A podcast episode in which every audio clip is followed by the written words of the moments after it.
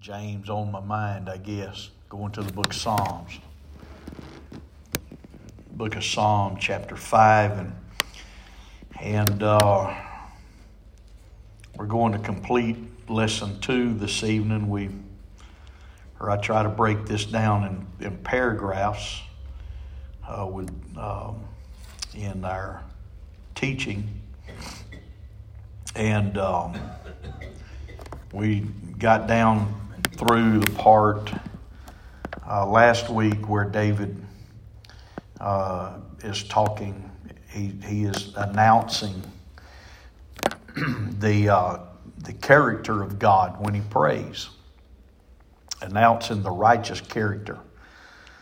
And we talked about that pretty extensively uh, about the benefit of praying the character of God because it, it announces and uh, it reassures. And, you know, sometimes we need to be reassured, but, but there are times we need to announce in prayer as well. Amen. Amen. Amen. Amen. So, uh, so again, it's good for you to be reassured of the character of God when you approach Him in prayer. Uh, because if you need healing, you need to be reassured that God is gracious to heal. Amen. We looked at that last evening, and and so uh, we even talked about at the close. Uh, you know the the uh, obvious evidence that we had last week of of those that you know by observation you know, do not pray the, the character of God, you know, when they pray, but yet we don't have a problem singing the, the character of God. And you say, well, prayer is prayer and singing is worship and praise to the Lord. But we're going to see at the end of the lesson this evening, you know, that, um, that your prayer, you need to pray prayers of worship to God. Amen. You know, the only thing that God hears from you does not need to be what I need and what I need and what I need and what I need and, and what I need. There, there are times that your praying needs to be prayers of worship Amen. to the Lord where you don't ask for one thing. Amen. Amen. Amen. Amen. I'm afraid there's far too many people that the only time God hears from them is, is when they need something. They need healing, or they need money, or they need a better situation, or they need a better job, or they need relief of this pain, or or whatever. Uh, God needs to hear from you in, in praise and worship. Amen. There's times that I, I pray and I worship the Lord and I don't ask for one thing. You know, well, I thought that was what prayer was for. I know prayer is communication, number Amen. one. That, that's the bottom line of prayer, is communication with God. Right. And how would you like it, you know, if if you had communication with, with another individual and every time you had communication, uh, the only thing they were telling you was about what they needed, what they needed, what they needed, what they needed. You know, how bad it is, how bad life is, how bad situations are, how bad the world is, how bad my family is, how bad the government is, how bad, you know, every, you know, you get to the point that you'd, you'd avoid that person. You know, it's kind of like, you know, people have said in the past, they've said it jokingly, you know, but realistically it is true. But, but they said jokingly, have you ever had those people you just never ask them how they're doing? You know, because you're going to be there for half a day and everything you're going to hear is bad news. Well, that's, you know, and, and we say, well, I don't, I don't, boy, I just don't ask those people how they're doing. You know, I kind of wonder sometimes God doesn't feel the same way. And all our communication with Him is how bad off we are. You know, and what we need and what we want and what we desire and and stuff. You you need to you need to have prayers of worship to the Lord, Amen. not just focused on what you you need. so be, to begin with, uh, we're really we're we're going to uh, begin and end with verse number seven uh, here this evening uh, because uh, that's the pretty much the end of this paragraph. But uh, the the fact, and, and of course, understanding this psalm is in, in the context of Absalom's rebellion.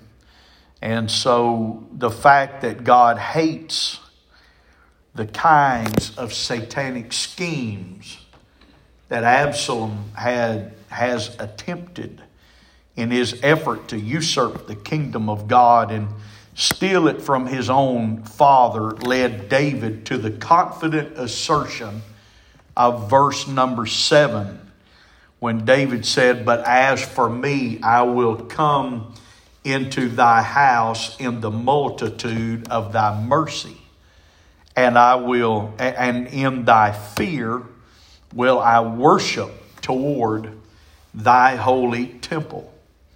Now, in this verse, David sharply contrasts himself with the evildoers of whom he mentioned in verses number four through six that we talked about last week.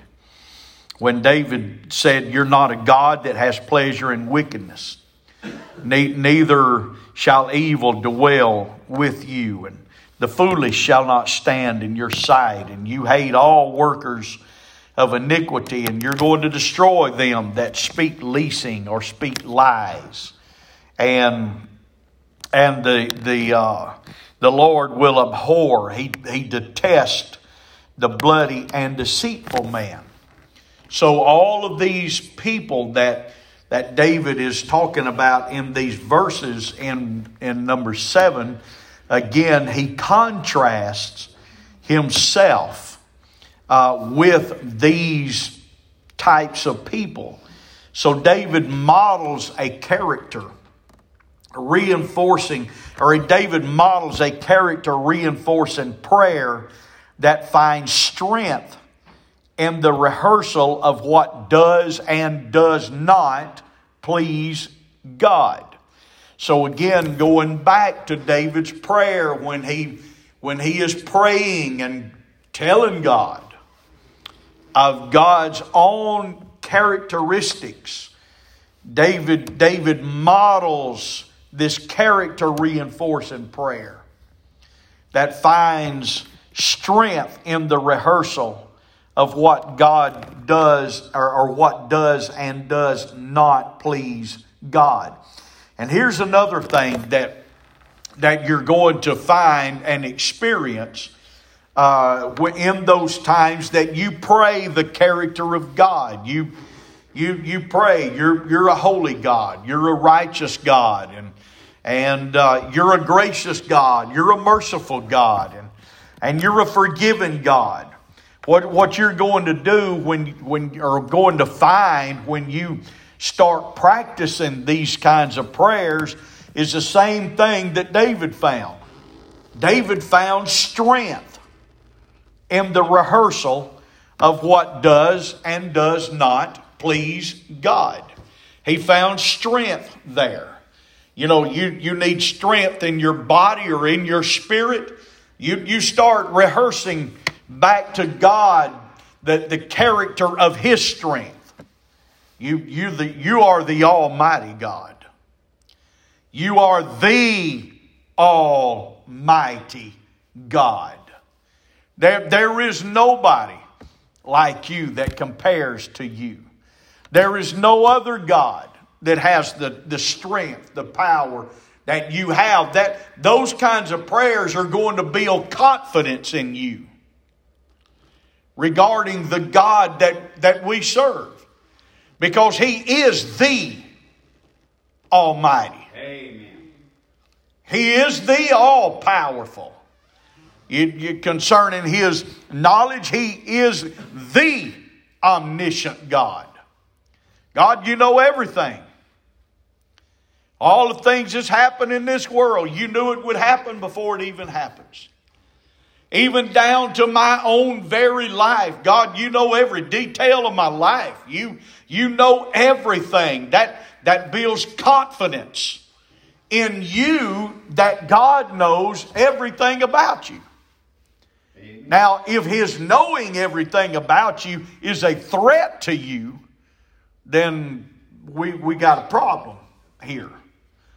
Because if God knowing everything about you is problematic to you, then there probably needs to be some altar trips to, to get some things under, under the blood of Jesus Christ. But, but if, if you're living for God, and to, to the best of your knowledge, everything, everything that would be contrary to the will and the word of God is under, under the blood, then the fact that He knows every detail of your life should not be a problem.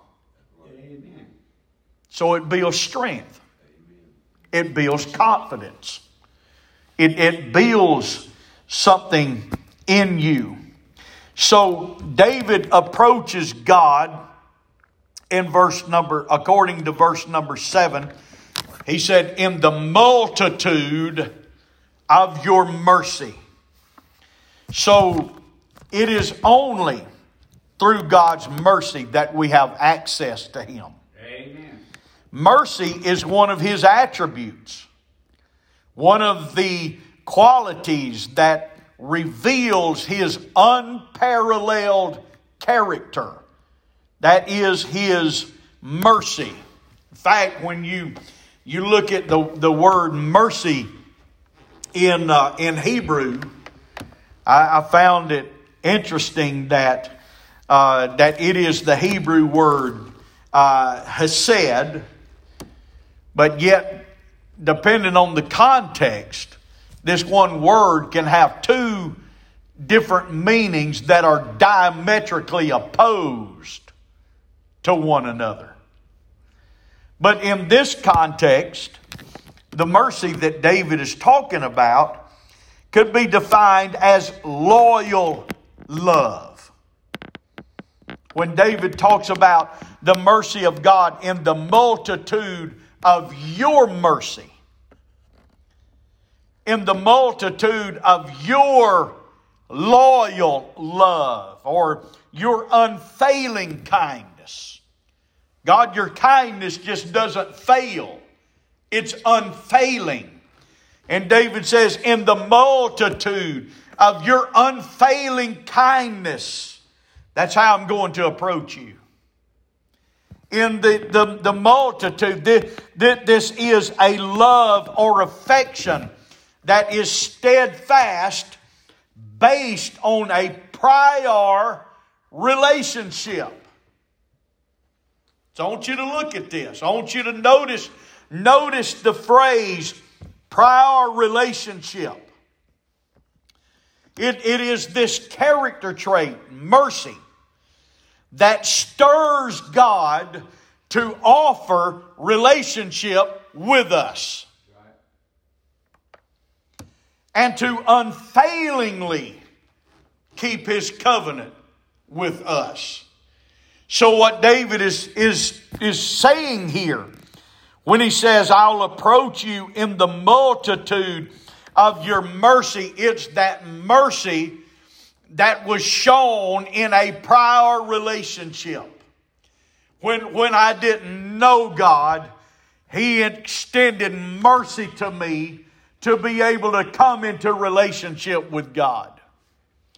When I had no knowledge of His character, it was His mercy. And so David says, In the multitude of your mercy, I will, I will approach you. And so, in this verse as well, David makes a rather bold promise to the Lord. Because in the beginning of verse 7, he says, But as for me, now understand, he has just talked about the, these evil people, these liars, these bloodthirsty people. In verses 4 through 6, he said, But as for me, I will come into your house. All right? Now hang on just a second. David's in the wilderness. He's outside of the, of the, uh, of the capital city, Jerusalem. He's running from Absalom. But David said, As for me, I will come into your house. Now that's when, when you're running from an enemy, that can be a pretty presumptuous statement. Because the house that David is talking about is the temple of God. And, and when you're running from the adversary, when, when, you, when you list the character of people that is opposed to the character of God, and those are the people that you're fleeing from, and then to make the statement, but as for me, I will come into your house, is a rather bold statement. So, after, again, after stating the character of those who would not dwell with God, David seems to be certain that he himself would return unto the house of God. Now, listen. This is a great statement of faith in God's deliverance. Because, again, in the context, David's fleeing. Part of his family is fleeing. Those that have aligned themselves with David is fleeing. But he says, As for me, I will come into your house. I'm coming back to your house. And so, this again, this is a great statement of faith in God's deliverance.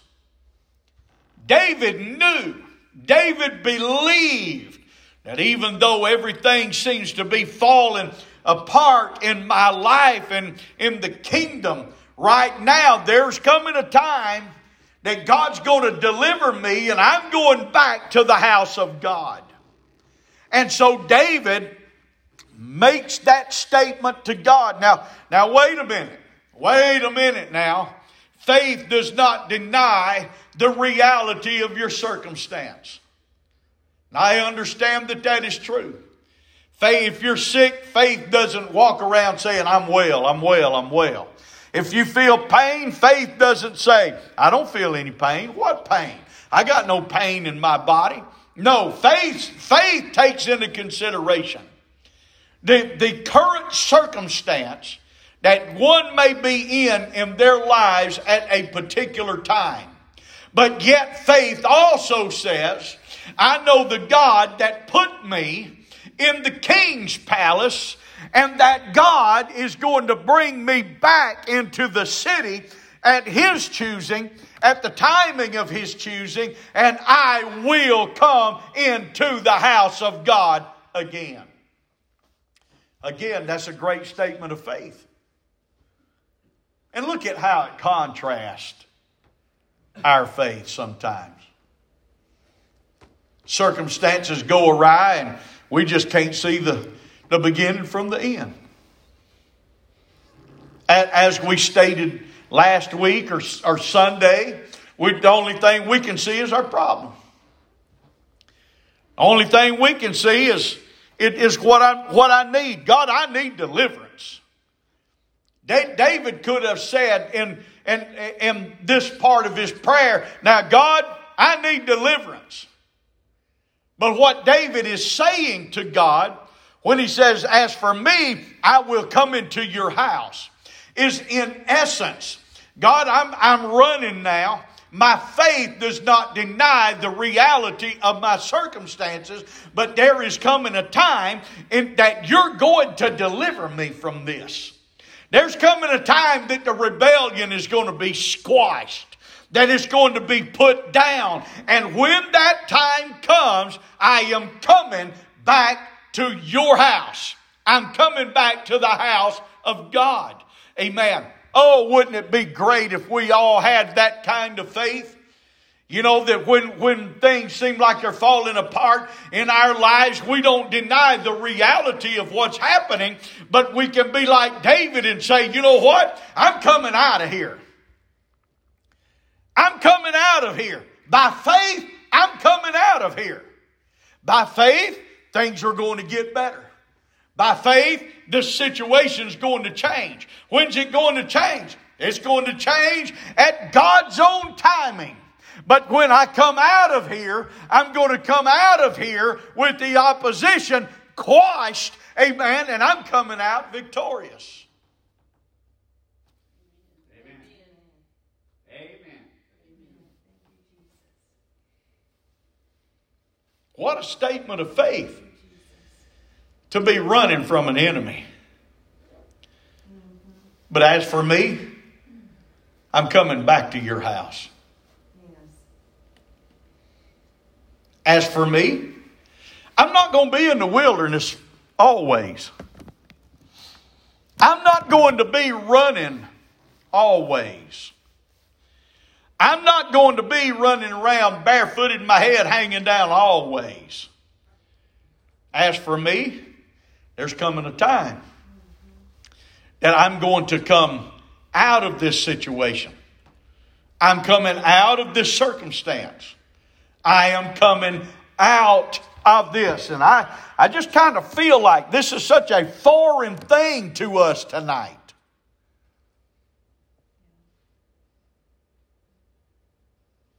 Or either we, we just can't grasp this element of faith that David is talking about. How many of you's ever run from you, for your life? You ever run from anybody for your life? I'm talking about people are trying to kill you. No. So what is it? What is it that could be greater than running for your life that would cause us to have weak faith or no faith that, you know, or, you know, the fact that, you know, if God don't do it and he don't do it soon, then I just don't know, I don't know what's going to happen. I don't know, you know, this, you know, the, you know, cars broke down, the air conditioners broke down, the, this is, you know, tore up and, you know, and all of this kind of stuff. And, and, and, they, and here David is running for his life. Listen, he's the king. David's the king. And he's running for his life from his own son. But yet, in his prayer to God, he said, As for me, I'm going to be back in the house of God. Amen. I'm not going to be traveling in this wilderness forever. I'm not going to be out here running for my life forever. There's, I'm going to be back in the house of God. Oh, what a statement. What a statement of faith. David had fled from Jerusalem into the wilderness during Absalom's rebellion. But before the battle was against Absalom's, or, or before the battle against Absalom's forces ever began, see, there had been there had been no defense when David offered this prayer to God. There had been no defense initiated against Absalom's rebellion. The first, the, the first arrow had not flown through the air. The, the spears had not clashed and, and the swords had not clashed together. There was no defense mounted against Absalom's rebellion. So then, and, and during that time, before the battle against Absalom's forces began, David committed himself to worship the Lord after the victory had been won. Oh, and there, there's no defense yet, but David's already counting on the victory. Look at his faith. Look at his, and, and hear what I'm saying. No defense. No defense from Absalom had been mounted, but yet David's already counting on the victory. Before the battle raged, David committed himself to worship the Lord after the battle had been won. And notice two things here. Number one, David said, I will get back to the house of the Lord. And the second thing is, he is depending on there being victory over Absalom. Why? Because David knew what God had anointed him to do. But he's the king. But he's the king. But in reality, is that really so different than any of God's people? Well, I'm not a king. Bible says you're a nation. You are a kingdom of priests, of kings and priests before the Lord. And if, if God has anointed you to be where you are and, and to do what you do in the kingdom of God, and opposition comes against you in any form or fashion, why is it that we tend to lose our faith? And, and just mealy, well, this old South Alabama term, just mealy mouth around and, and, and we can't worship God and we can't do anything, you know, because of, because of what is happening right now when David is running and there's no defense made at this time against Absalom, but David lifts his voice in prayer and makes a commitment to God.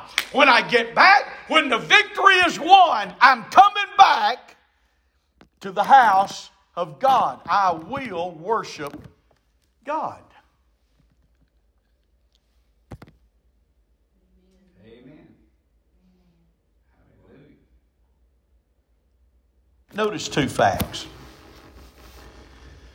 First, David's pledge to be faithful in worship was acknowledgement that victory over such impossible odds could come only through the Lord. You ever faced impossible odds? You say, well, what was so impossible about David's odds? You read, you read the, the, the book of Second Samuel, you'll find that, that, that the Bible said when this rebellion started, that this rebellion grew. I mean, it, it grew in size, it grew in force because people began to align themselves with Absalom, and now Absalom's forces way yonder outnumber what David had traveling through the wilderness with him. David could look at that and say it's impossible.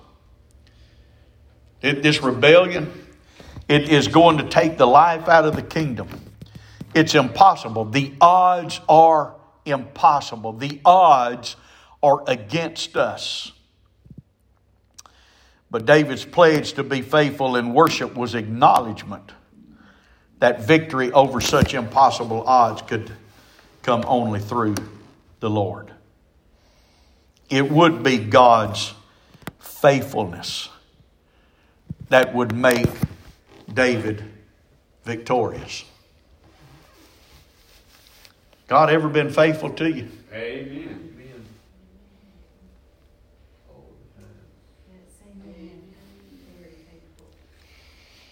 God ever been faithful to you? Amen. Hallelujah. Thank you, Jesus. I mean, against what in your mind would be impossible odds? Has God ever been faithful to you?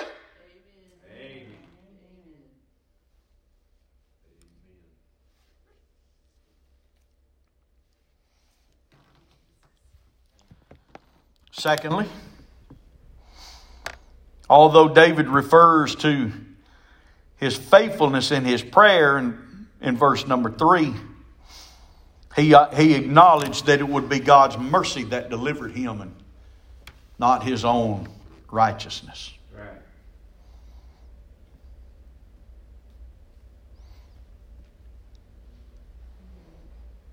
You got that same kind of faith? Got that same kind of faith?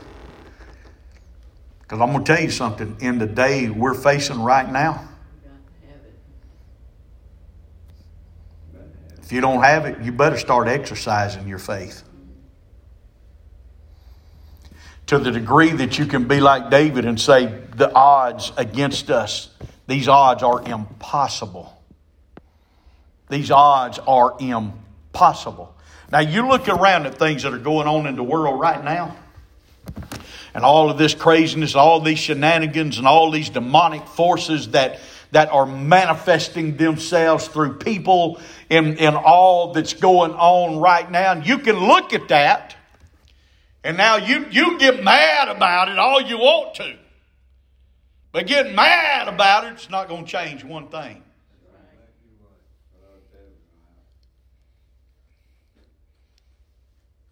Because it hasn't happened here like it has happened in other places, but it's coming here. And the thing is, if you don't agree with me, you hate me, and I will shut you down. We will silence your voice. What you going to do then? Or you stand up and say, well, the Bible says it's an abomination to live like that. I don't believe the Bible. So what do we do then? we close our Bible and just sit down? That's, that's what's been happening too long. We, we better start exercising some faith in God to be able to navigate the times that's coming against the church before the, before the rapture of the church.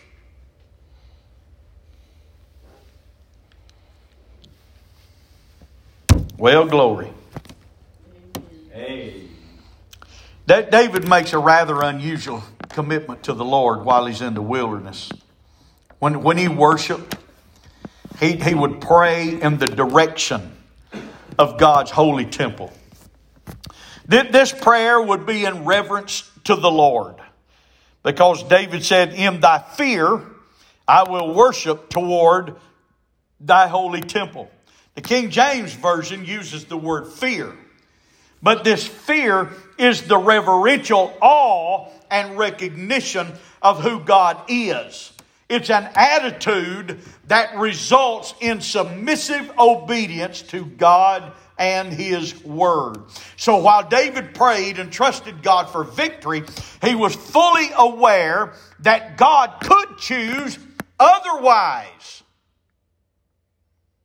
He was aware that even though I'm praying for victory, there's a possibility that God don't give it.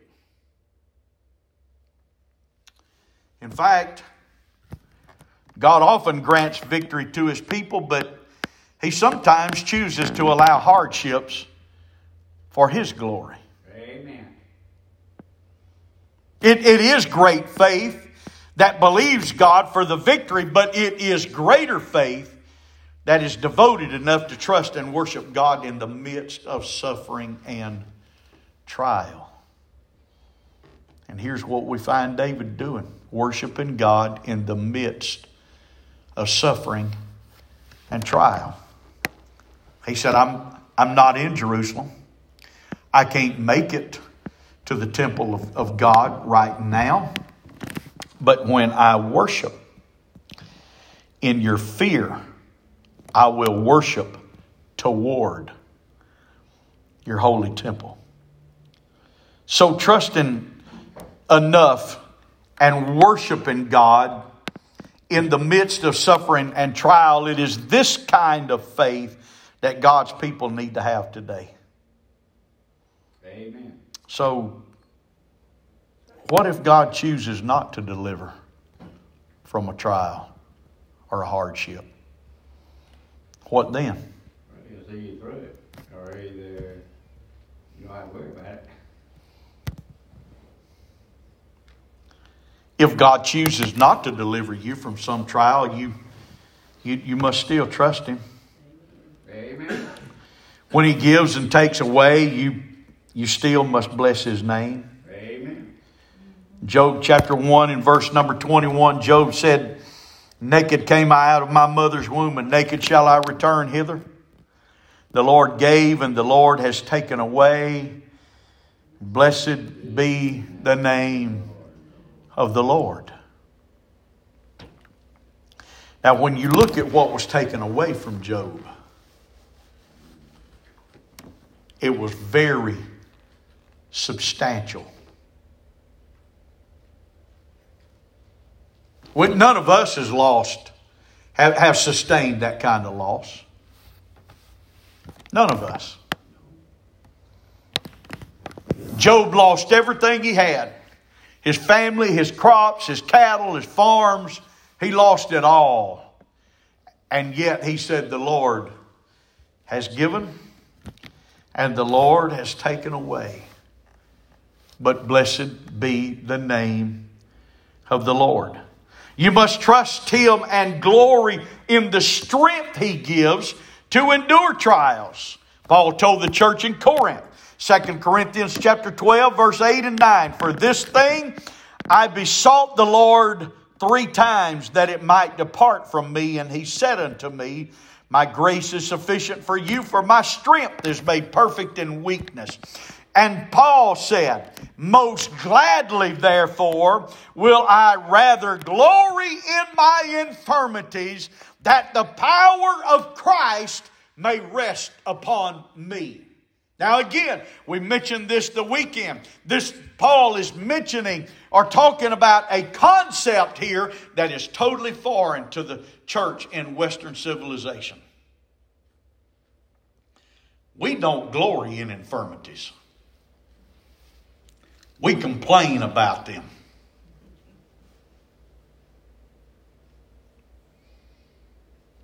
Amen. Amen. Or oh me, one. We don't glory in our weaknesses. We complain about them. Well, it just can't do what I used to do. Bless God. Can you do so and so? I'll see what I can do. I'll see what I can do. You know, I'm down in my back. My, my hips hurt. My legs hurt. My head hurts. Everything we got hurts. I'll, I'll try. I'll see what I can do. Paul said, I've got this weakness. I've got this infirmity that God chose not to take away from me. He didn't do it. And so instead of walking around and complaining about the pain or, or whatever it was, he said, then he, he, he, God told him, My strength is made perfect in weakness. And when Paul heard that, it put a change in his spirit because he said, then, then most gladly, therefore, most gladly. When you have a weakness that God doesn't take away, can you say most gladly? Paul said, most gladly. Therefore, will I rather glory in my infirmities. Because if that's what it takes for the power of Christ to rest upon me. Because you see, here, here's the problem. Here, here's the difference between Paul and ourselves. Paul would, had a kingdom minded concept. It don't matter if I have infirmities that God take, doesn't take away. If it's going to manifest the power of God through me, hey, I'll tell you what I'll do. I'll glory in my infirmities that the power of Christ may rest, may rest upon me. So his was his, his view was kingdom minded. Because if I've got some kind of, and, and can I tell you, the weaknesses that Paul had did not sideline him either.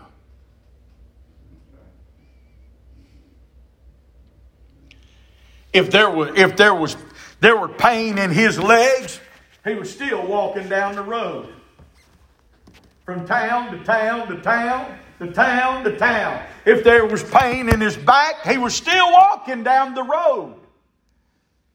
His weaknesses, his infirmities did not sideline him. He said, I'll glory in this weakness so that the power of Christ may rest upon me. That was Paul's attitude towards it.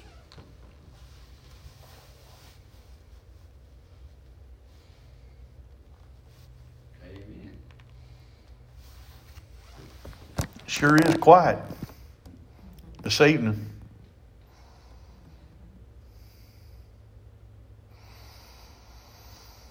Because when we get to looking at what Scripture really says,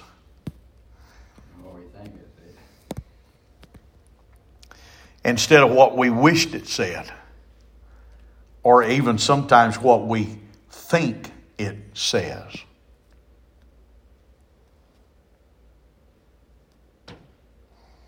Anybody ever found that scripture that says that God won't put on you more than you can bear?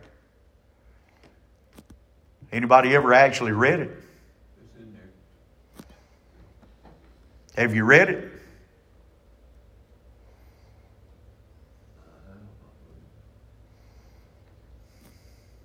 There's more to it than that. Huh? And there's more to it than just that. But when we start looking at the Word of God and we start looking at what some of these people experienced and the things that they said and their faith and their trust and their confidence in God and the circumstances that they were facing at the time that they exhibited this trust. Now see, it's, it's not hard to trust God when you're, when you're on the mountain. It's not hard to trust God when you're feeling good and you got a good doctor's report and you know, and you got money in your pocket and a little bit of money in the bank and you got everything that you know you, you would like to have. It's not hard to trust God at those times. See, your trust, your trust and your confidence and your faith is not tested, is, is really, it, it is not tested until life goes sour. See, it's kind of like your loyalty to the house of God is not tested, is not proven loyalty until you have the opportunity to be disloyal. See, see what I'm saying? We, we say, oh, oh, I trust God with everything. Do you? God will say, well, let's, let's see how you trust with everything because I'm going to give you the opportunity to distrust me.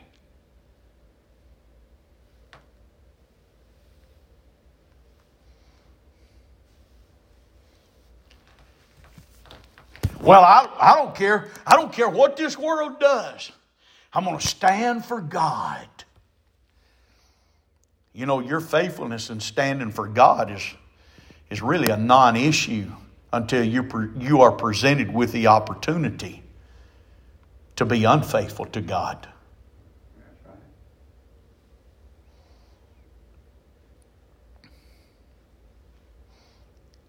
I'll go where you tell me to go.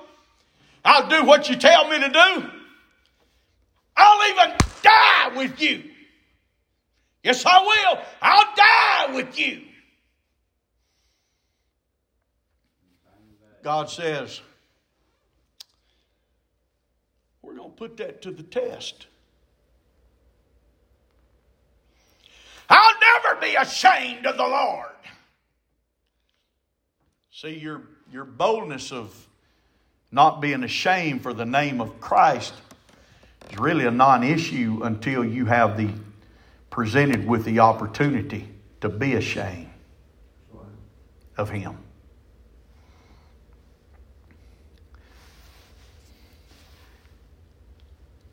And being ashamed of Him is a real, a real possibility. Because the Lord just kept saying, if you're ashamed of me, I'll be ashamed of you. If you're ashamed of me in this world, I'll be ashamed of you before my Father in heaven. See, God knew that it is a real possibility to be ashamed of him and his name. That's why he kept repeating this. But see, our, our faith is really a non issue until it's put to the test. So that's what James said. Think it not strange. Think it not strange when you endure fiery trials as though some strange thing is happening to you. Even the, even the old apostle James understood your, your faith, your proclaimed faith is a non issue until you have the opportunity or you're presented with the opportunity or the possibility of being of having no faith. Because here's what the old prophet said If you faint in the day of adversity, your strength is small. If you lose heart in the adverse times, he said, your strength is, is small.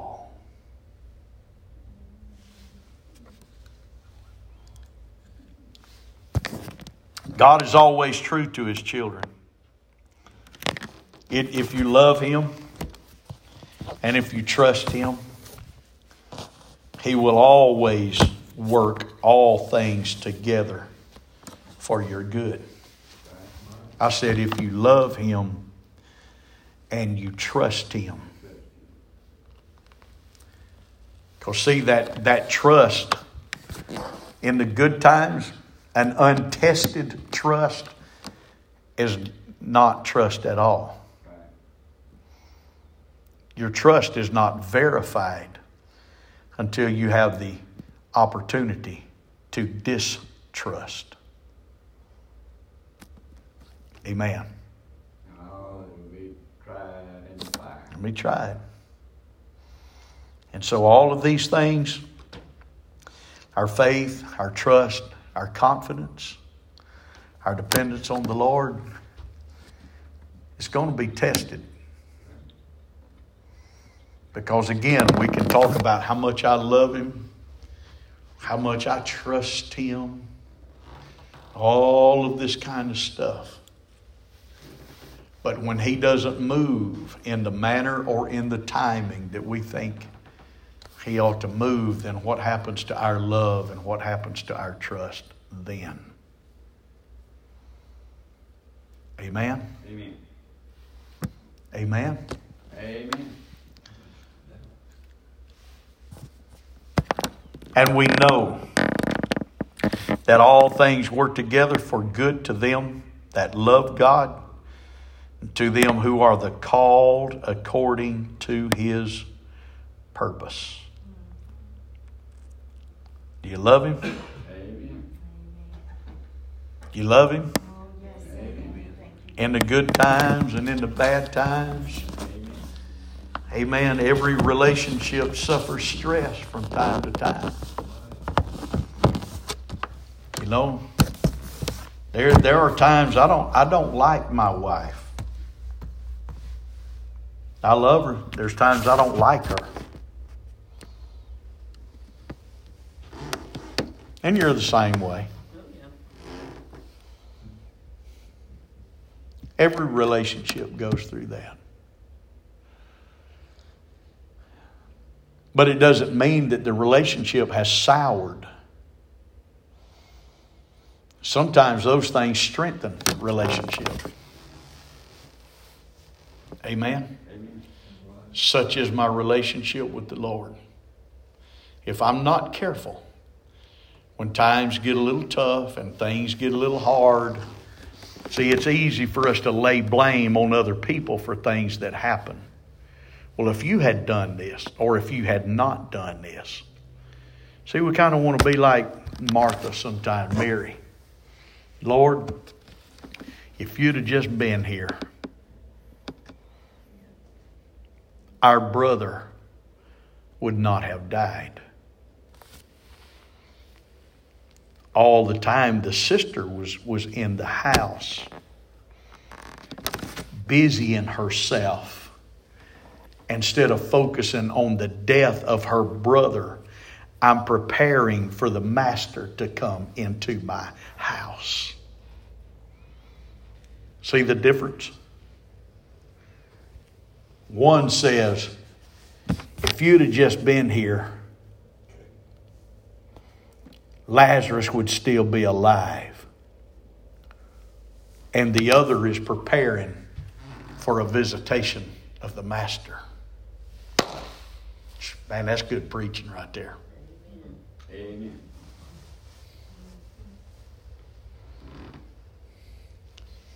The outcome is going to be determined by your spirit and your attitude in the process, in the trial, in the wilderness, whatever the case may be.